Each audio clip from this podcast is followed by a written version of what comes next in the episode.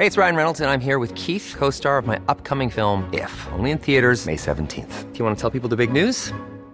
All right, I'll do. Sign up now and you'll get unlimited for $15 a month in six months of Paramount Plus Essential Plan on us. Mintmobile.com slash switch. Upfront payment of $45 equivalent to $15 per month. Unlimited over 40 gigabytes per month. Face lower speeds. Videos at 480p. Active Mint customers by 531.24 get six months of Paramount Plus Essential Plan. Auto renews after six months. Offer ends May 31st, 2024. Separate Paramount Plus registration required. Terms and conditions apply if rated PG.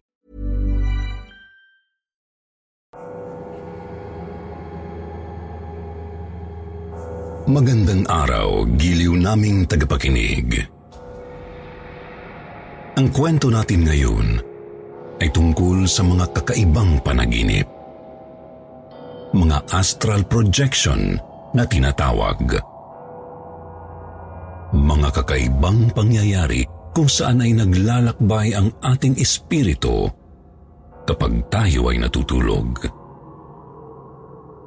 May ganito ba kayong karanasan? Mga kababalaghang hindi natin maipaliwanag. Pero tayo, nararanasan natin ito.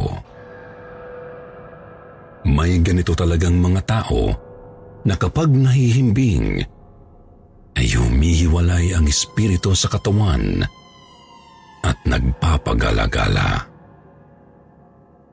Pero kagaya ng letter sender nating si Dorothy, nangyari ito nang siya ay maospital dahil sa panganganak. Nakakatakot kung isipin. Paano nga ba makaalis sa ganoong sitwasyon kung tayo ay natrap sa kawalan?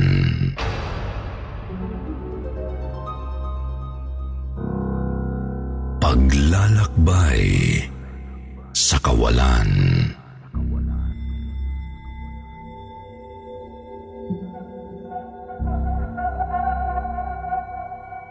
Ako po si Dorothy. Nangyari po ang karanasan ko noong 1997. 25 years old po ako nang magbuntis sa panganay ko. Nakatira po kami noon sa Santa Quiteria, Caloocan City. Nangungupahan po kami sa isang apartment na may dalawang bedrooms. Bago po ako manganak, marami na akong kababalaghan na naramdaman. Nandyan po yung one week before ako manganak. Nanaginip po ako, pero parang hindi po panaginip dahil alam ko pong kising ako. Nakita ko po si Mama Mary na nakatunghay sa bintana ng kwarto namin. Nakatingin po sa akin at bahagya ng nakangiti. Tapos nawala din po kaagad. Nangyari ito mga bandang 5 a.m. Pangalawa naman pong panaginip ko. Nakita ko ang sarili kong nakalagay sa kabaong. Suot ko yung damit na pangkasal ko. Nangyari po ito tatlong araw bago ako manganak sa panganay ko. November 17. 1997 5 a.m. po nung maramdaman ko na parang humihilab na ang tiyan ko. Kaya nagpadala na ako sa asawa ko sa ospital. Nakarating kami sa Chinese General Hospital ng 6 a.m. Chinek up ako at pinaglakad muna bago ako pinapunta sa labor room. 8 a.m. nang mag-labor ako. Pagkalabas ng bata, doon ako nawalan ng malay. Hindi ko na po alam ang sumunod na nangyari. Ang huling nakita ko lang ay ang tiles ng operating room. Pagkatapos ay nakaramdam ako na umiikot-ikot ako sa napakadilim na lugar na hindi ko alam kung nasaan ako. Hindi ko na nakilala ang sarili ko ng sandaling iyon. May nakita akong maliit na liwanag at yun ang sinusundan ko. Para kong nakalutang sa ere. Maya-maya ay parang bumubulusok na ako habang papalapit ako ng papalapit sa liwanag. Habang lumalapit ako sa liwanag, ay lumalaki naman ito. Pagkatapos ay tinanong ko sa isip ko kung sino ako? Ano ang pangalan ko? Bakit ako nandoon sa madilim na lugar? Pagkatapos ay nakita ko sa isip ko ang itsura ng mama ko, ng papa ko. Pero di ko sila kilala. Nakita ko rin sa isip ko ang kasal ko pero di ko kilala ang mga naroon. Paulit-ulit kong tinatanong ang sarili ko kung sino ako. Sino ba sila? Hanggang sa mapansin ko na ang sinusundan kong liwanag ay kasing laki na ng pintuan. Hindi ko na makontrol ang sarili ko pero pilit kong sinisilip ang malaking puting butas. Wala akong makitang kahit ano. Basta maliwanag lang. Umawak ako sa magkabilang dulo ng butas para di ako agad makapasok doon. Gusto ko munang makita kung ano ang nasa loob noon bago ako papasok kung kinakailangan ko na talagang pumasok. Pinasok ko ng bagya ang ulo ko para sumilip. Nakita ko ang isang napakagandang bukid na may tanim na palay na pantay-pantay ang haba ng mga dahon. Inaalon-alon pa ng hangin na parang ang ganda-ganda sa loob. Papasok na sana ako nang biglang may naramdaman ako na isang presensya sa likuran ko. Nilingon ko yun at nakita ko na may parang isang anino na gaya ko ang itsura. Palutang-lutang din ito sa ere. Tinanong ko siya pero sa isip ko lang kasi parang hindi naman ako nakakapagsalita. Nakakapag-usap kami sa isip lang. Tinanong ko kung sino siya. Diana raw ang pangalan niya. Tinanong ko uli siya kung bakit siya naroon sa lugar na kinalalagyan namin pero pareho kami. Hindi namin alam. Basta na lang kaming napunta sa lugar na yon, tinanong ko siya kung matagal na ba siyang naroon. Sabi niya, mas nauna nga raw siya sa akin dahil kadarating ko lang. Tinanong naman niya ako kung bakit daw di ako pumasok doon sa maliwanag na butas. Sabi ko, parang gusto ko kasing malaman kung ano ang ginagawa ko dito at sino ako. Sabi niya, siya raw ay hindi makapasok doon. Kaya tinanong ko kung bakit. Pero hindi niya raw alam. Tinanong ko siya kung bakit hindi ko alam kung sino ako. Ang sabi niya, ganoon din daw siya dati. May mga sinasabi pa siyang iba na kasama namin. Kaya tinanong ko kung sino sila at nasaan. Kaya itinuro niya ang mga kagaya namin na parang hangin pero may presensya.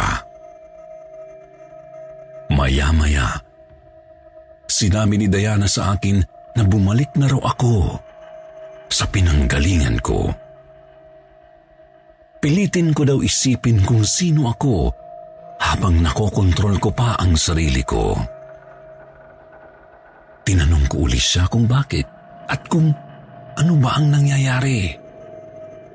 Bakit wala akong maalala? Pero sinabihan niya lang ako na bilisan kong bumalik habang may oras pa. Huwag ko raw hayaan na maunahan ako ng itim na anino dahil magagaya raw ako sa kanila na hanggang doon na lang. Tinanong ko kung paano ako babalik at saan naman ako pupunta. Umiiyak na ako at natataranta dahil sabi ni Diana baka raw maunahan ako ng itim na anino. Hinanap ko kung nasaan ang anino. Pinagmamadali ako ni Diana na isipin kung sino ako para mabilis ko raw matuntun ang kinaroroonan ko.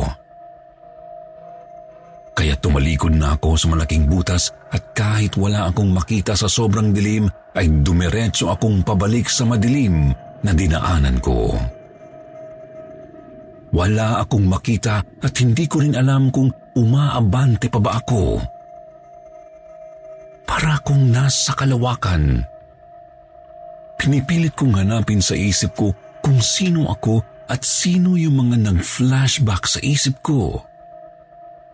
Maya-maya, may naramdaman akong presensya. Tinanong ko kung sino siya. Pero mamisi lang ito na parang nakikipag-unahan sa direksyon na tinatahak ko. Kaya nakipag-unahan din ako sa kanya habang iniisip ko kung sino ako. Maya-maya ay may mga naririnig na akong boses. Maraming maraming boses na hindi ko alam kung kanino at sino ang kinakausap nila. May nagsasabing, Mrs., heto na ang anak niyo. Kumising na po kayo. One week na po kayong natapos mga anak. Hawakan niyo po ang anak niyo. Tapos feeling ko na iiyak ako sa tuwa pero hindi ko alam kung sino yung baby na yun. Naramdaman ko lang at naririnig ang boses. Hanggang sa may narinig akong boses, ang sabi, Dor, gising ka na please. Huwag mong iwan sa akin ang anak natin. Bigla kong tinanong ang sarili ko kung ako ba ang kinakausap niya. Ako ba si Dor? Pinipilit kong maalala ang lahat hanggang sa naramdaman kong yung nakikipag-unahan sa akin ay nauna na Napakalayo na niya sa akin. Natakot ako dahil naalala ko ang sabi ni Diana na kapag naunahan ako ng itim na anino, ay hindi na ako makakabalik sa pinanggalingan ko. Kaya pinipilit ko na lang isipin kung sino ako.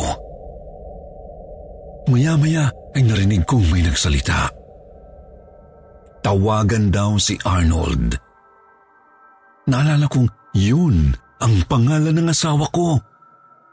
Hindi ko alam pero lahat ng boses na naririnig ko parang nasa emergency ang ganap na para silang nagkakagulo. Tapos naisip ko, Arnold Sugi? Bigla kong naalala ang kasal namin. Naalala ko siya. Naalala ko ang asawa ko. Naaalala ko na kung sino ako. Dorothy. Yun ang pangalan ko.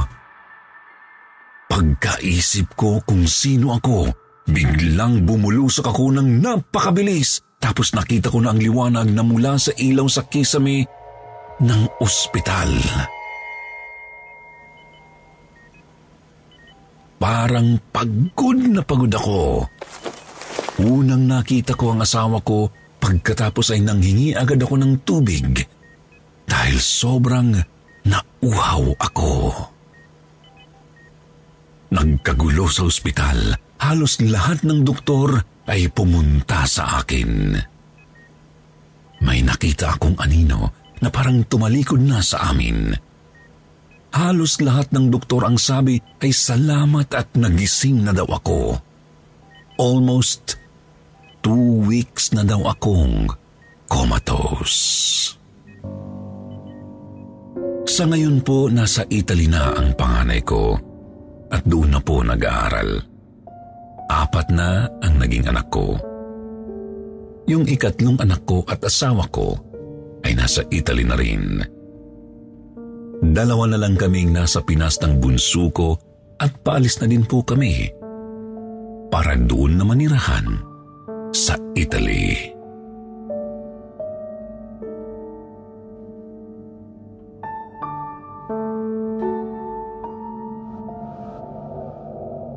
Ang susunod na kwentong babasahin natin ay tunay na nangyari kay Josie. Nagpaparamdam sa kanya ang luma niyang manika at dinala pa siya sa ibang lugar. Kakaiba ang experience niya pero kung iisipin, creepy ito. Nai-imagine niyo ba pag sinabing manikang nagpaparamdam. Nakakatakot, di ba?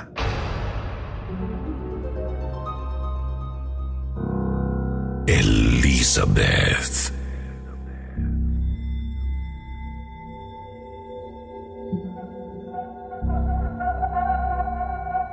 Magandang gabi po sa mga tagatangkilik ng programang ito.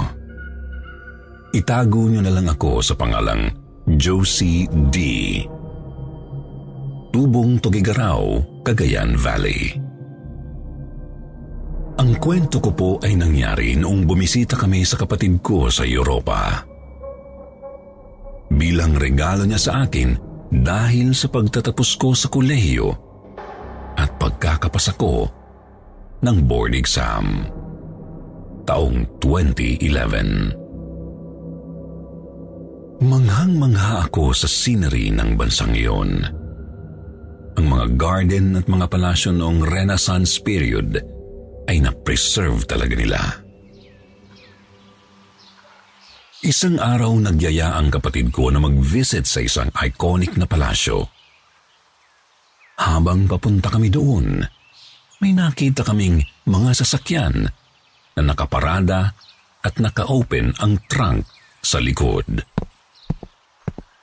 Na-curious kami at pinuntahan namin ito. Pagkalapit, nalaman naming ito pala ay garage sale. Sobrang natuwa ako. Mahilig ako sa mga ganito.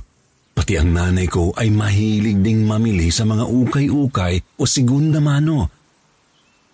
Pati mga antiques, lalo na ang mga figurines o mga pandisplay sa bahay. Habang tumitingin, wala akong matipuhan na bilhin. Oo, magaganda ang mga binibenta nila. Pero hindi ako namamagnet na bilhin ng mga ito. Maya-maya, biglang parang may kuminang sa bandang hulihan ng mga nakapilang sasakyan. Na-curious ako, kaya pinuntahan ko. Pagdating ko doon, Binati ako ng mag-asawang nasa edad 50s. Tinanong ng babae kung ano raw ba ang kailangan ko. Nahihiya pa akong sumagot sa kanya. Sinabi kong napahanga ako sa magaganda nilang tinda. Mga vintage vase at mga ceramic items ang binebenta nila. Parang nasa 1900s gawa ang mga ito. Pero isang bagay ang pumukaw talaga sa aking paningin. Isang Victorian porcelain doll na may taas na 24 inches. Sa mga nakikinig at nanonood, heto po ang larawan ng manyika.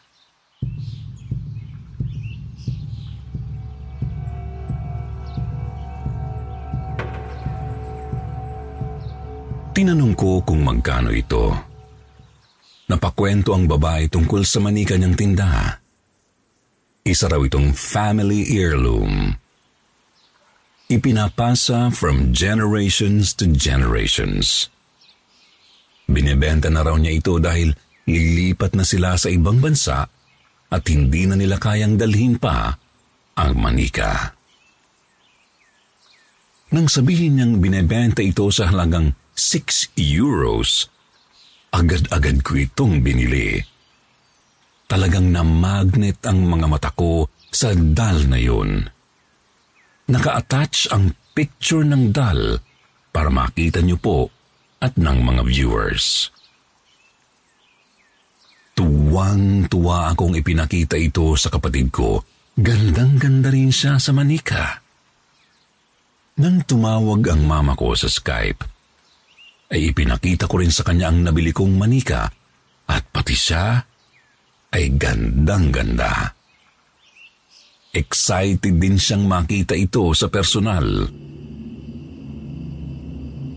Sa unang gabi ng manika sa bahay sa Europa, wala namang kakaibang nangyari o presensya na naramdaman kami hanggang sa pag-uwi namin dito sa Pilipinas. Pagkabukas ng aking maleta, ang manika ang una kong inilabas at ipinakita ko ito kay Mama.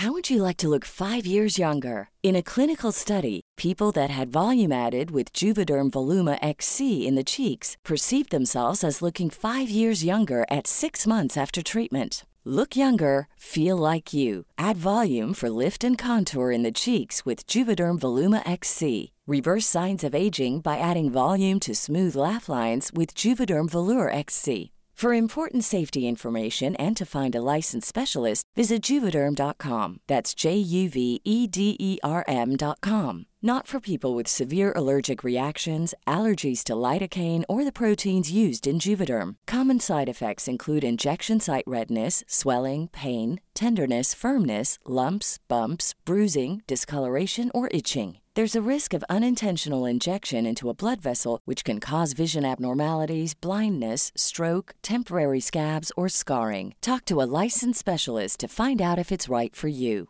Hey, it's Ryan Reynolds, and I'm here with Keith, co star of my upcoming film, If, only in theaters, May 17th. Do you want to tell people the big news? All right, I'll do it. Sign up now and you'll get unlimited for $15 a month in six months of Paramount Plus Essential Plan on us. Mintmobile.com slash switch. Upfront payment of $45 equivalent to $15 per month. Unlimited over 40 gigabytes per month. Face lower speeds. Videos at 480p. Active Mint customers by 531.24 get six months of Paramount Plus Essential Plan. Auto renews after six months. Offer ends May 31st, 2024. Separate Paramount Plus registration required. Terms and conditions apply if rated PG. Agad naman niyang nilabhan ang damit nito pati ang kanyang sombrero. Nilinisan pa niya ang mga ceramic na mukha, kamay at paa nito. Pagkatuyo ng damit, binihisan na uli ang manika at saka dinisplay sa bahay. Lahat kami ay gandang-ganda sa manikang iyon. Hanggang isang gabi. Pagkatapos kong gawin ang mga rituals ko bago matulog, like mag-toothbrush at maglinis ng mukha at katawan, nilapitan ko yung dal. Kinausap ko ito na para bang kinukumusta. Tinatawag ko siya sa pangalan niyang Elizabeth. Ito kasi ang napagkasunduan naming ipangalan sa kanya. Pinunasan ko ang kaunting alikabok sa kanyang mukha.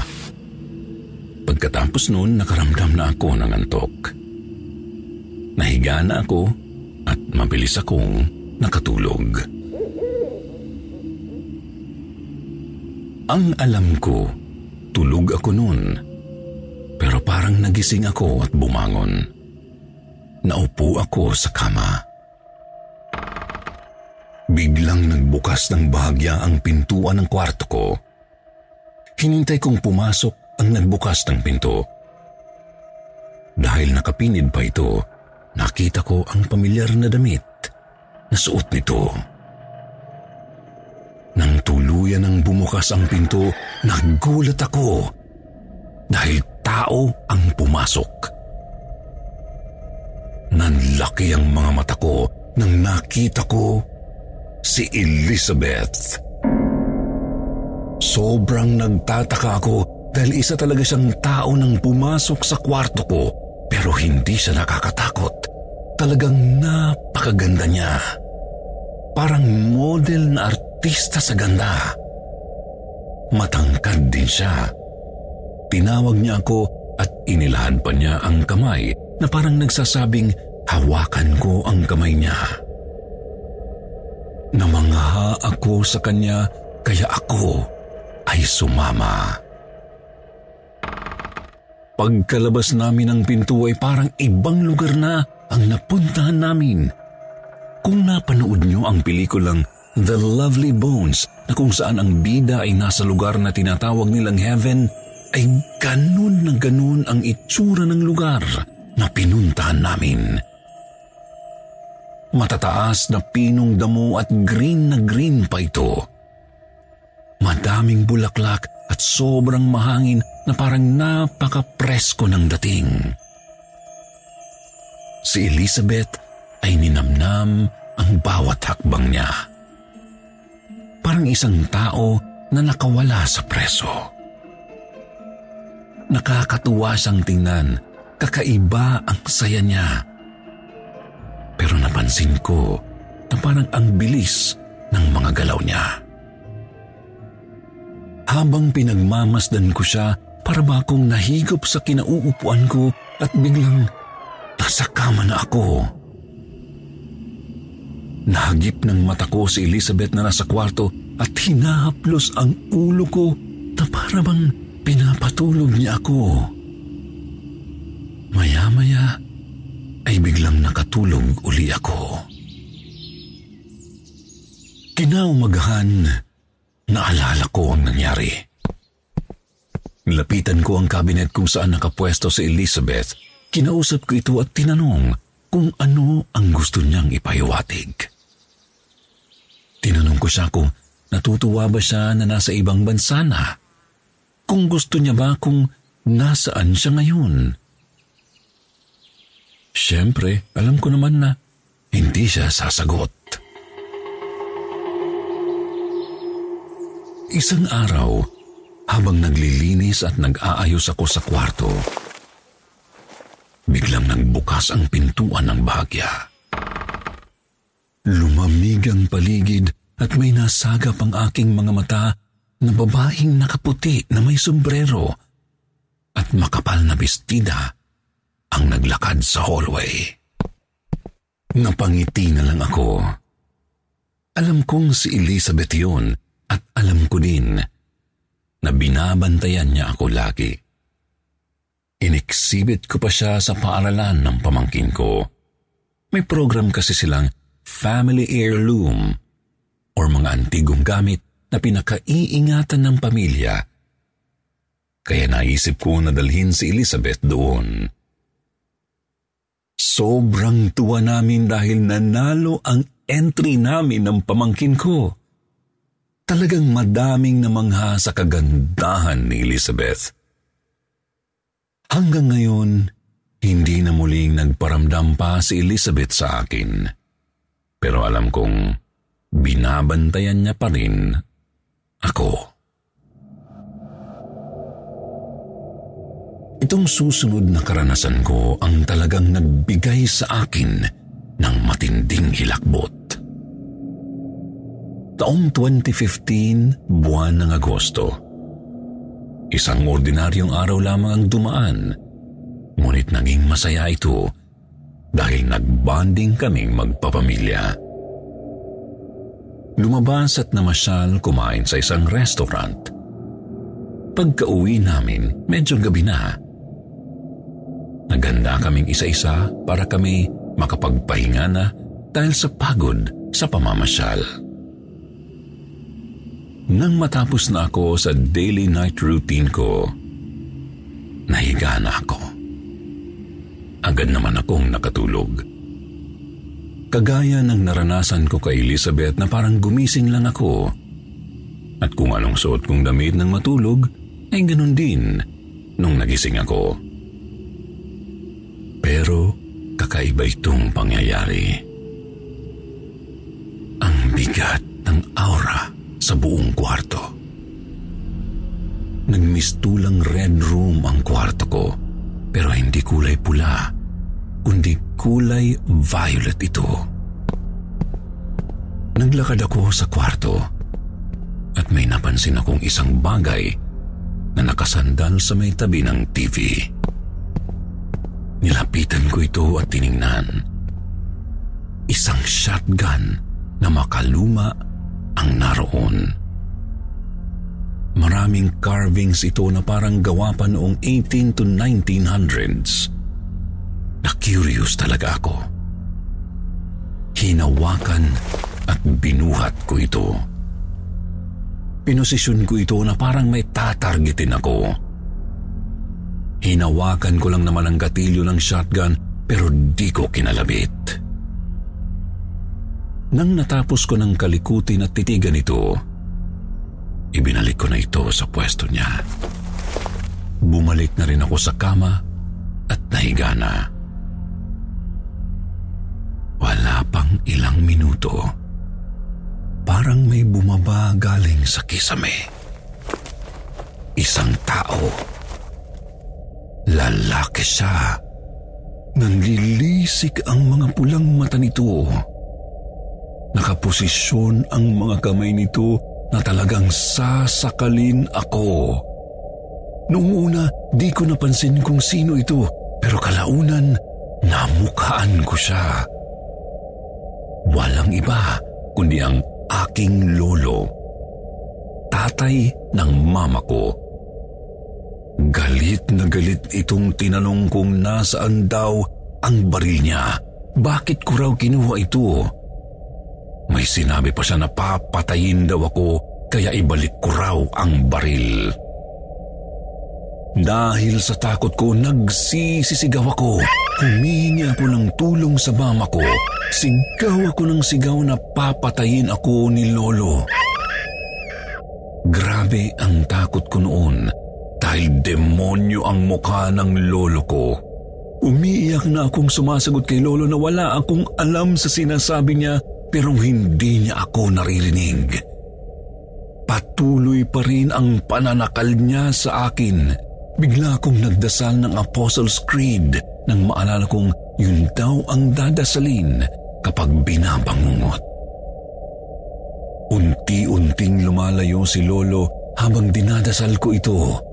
Pero yung mata pa rin niya ay nanlilisik. Saka na ako sumigaw uli at tinawag si na mama, papa at mga kapatid ko. Humahangos silang pumunta sa kwarto ko at tinanong kung anong nangyari. Di ako makasagot ng maayos. Takot na takot ako at grabe ang iyak ko. Kaya pinakalma muna nila ako. Nang kumalma ako, saka ko ikinuwento ang naranasan ko. Sinabi kong gusto akong patayin ni Lolo dahil kinuha ko raw ang kanyang baril. Nanginginig pa akong nagkikwento sa kanila. Tinanong ako ni Mama kung anong baril daw ang sinasabi ni Lolo. Kaya sinabi kong may nakita lang naman akong shotgun sa kwarto at biglang ganun na ang nangyari nang hawakan ko ito. Nagtataka si Mama sa kwento ko kaya sinabi niyang hayaan ko na lang daw. Masamang panaginip lang daw yun. Hindi daw yun totoo. Binantayan niya ako hanggang sa nakatulog na. Kinaumagahan habang nag-aalmusal, may sinabi si Mama sa aming lahat. Naalala daw niya noong dalaga pa siya, mayroon ngang baril si Lolo na nawala daw. Ang alam niya, ibinenta ng bunsong kapatid nila. Si Tito Boy. Siya ang black sheep sa pamilya nila. Pero mahal na mahal siya ni Mama. Si Mama na ang nagpaaral sa kanya noong high school na ito at sa paaralan kung saan siya nagtuturo ay doon niya ini-enroll. Naging estudyante niya pa ito. Pinagtatakpan niya pa ito kapag pinapagalitan ng lolo ko. Ganoon niya kamahal ang kapatid niyang iyon. Napaisip kami, Marahil kaya nagparamdam ang matanda ay dahil may alam si Mama sa nangyari sa kanyang baril. Sabi naman ni Mama, sobrang tagal na nun. Hindi na nga daw nila maalala kung di pa ako binangungot. Tinanong niya ang kapatid niya kung naaalala niya pa ba ito, pero siya rin ay di niya maalala. Dumalaw kami sa puntod ng lolo ko. Nag-atang kami at nag-alay ng dasal. Sinabi ni mama sa kanya na huwag nang gambalain ng pamilya niya at magpahinga na daw ang kanyang kaluluwa. Noong buhay pa ang lolo, sobrang bait niya raw. Pagkagaling sa trabaho, dali-dali kaming pumipilang magpipinsan at isa-isa kaming binibigyan niya ng 20 pesos. Eh madami ng chichirya na pwedeng bilhin noon sa halagang yon. Kaso ako, iniipon ko para kapag may gusto ako, mabibili ko kaagad. Biglang pumanaw si Lolo. Hindi kami nakapaghanda nito. Namatay siya sa cardiac arrest, kaya ang isa ko lang naisip ay di siya handa sa nangyari. Grabing karanasan talaga ang nangyaring iyon sa akin. Gumising pala ako noon na masakit ang leeg ko. May maliliit na bakas ng pagkakasakal. Kaya ang alam ko, totoong nangyari yun. Kinagabihan wala namang paramdam kay Lolo. Nahiga na ako at natulog. Naalimpungatan ako. Parang ginalaw ako para makita ko kung sino ang taong nasa labas ng pintuan. Nakita ko ang lolo ko. Nanlilisik ang mga mata niyang kulay pula. Naglalakad ito ng pabalik-balik sa hallway. Alam kong masama pa rin ang loob niya sa nangyari sa kanyang baril. Yun na ang huling paramdam sa akin ni Lolo. Natuwa ako at hindi na yon nangyari uli. Sa ngayon, kapiling na nila Lolo at Lola si Mama. Masakit ang nangyari, pero kailangan mag-move on. At alam ko kahit nasaan man sila, napag-usapan na nila ito at nagkapatawaran na sa isa't isa.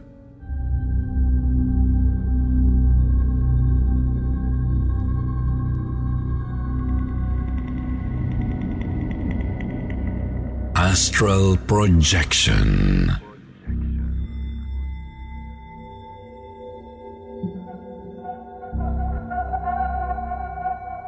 Ang huling kwentong babasahin ko sa inyo ngayon ay ipinadala ni Michael Bareda.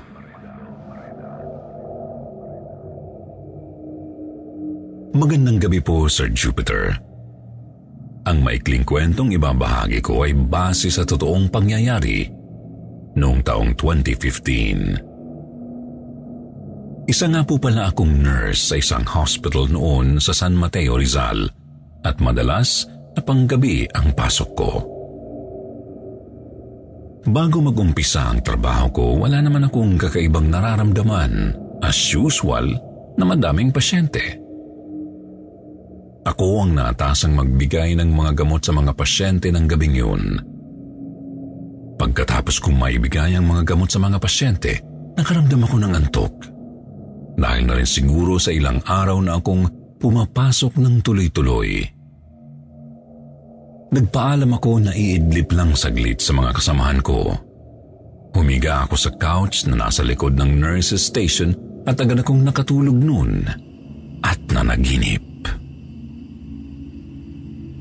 Naaalala ko pa ang panaginip ko ay gagamit ako ng banyo para umihi. Pero parang hindi pa naginip ang alam ko.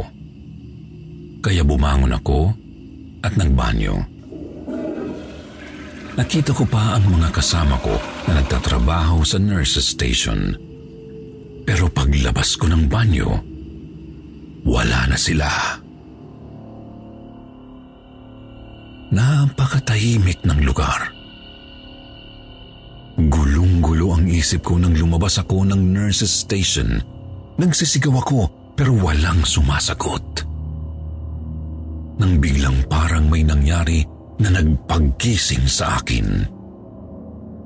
Nakita ko ang mga katrabaho ko na nagsusulat sa station nang magising ako.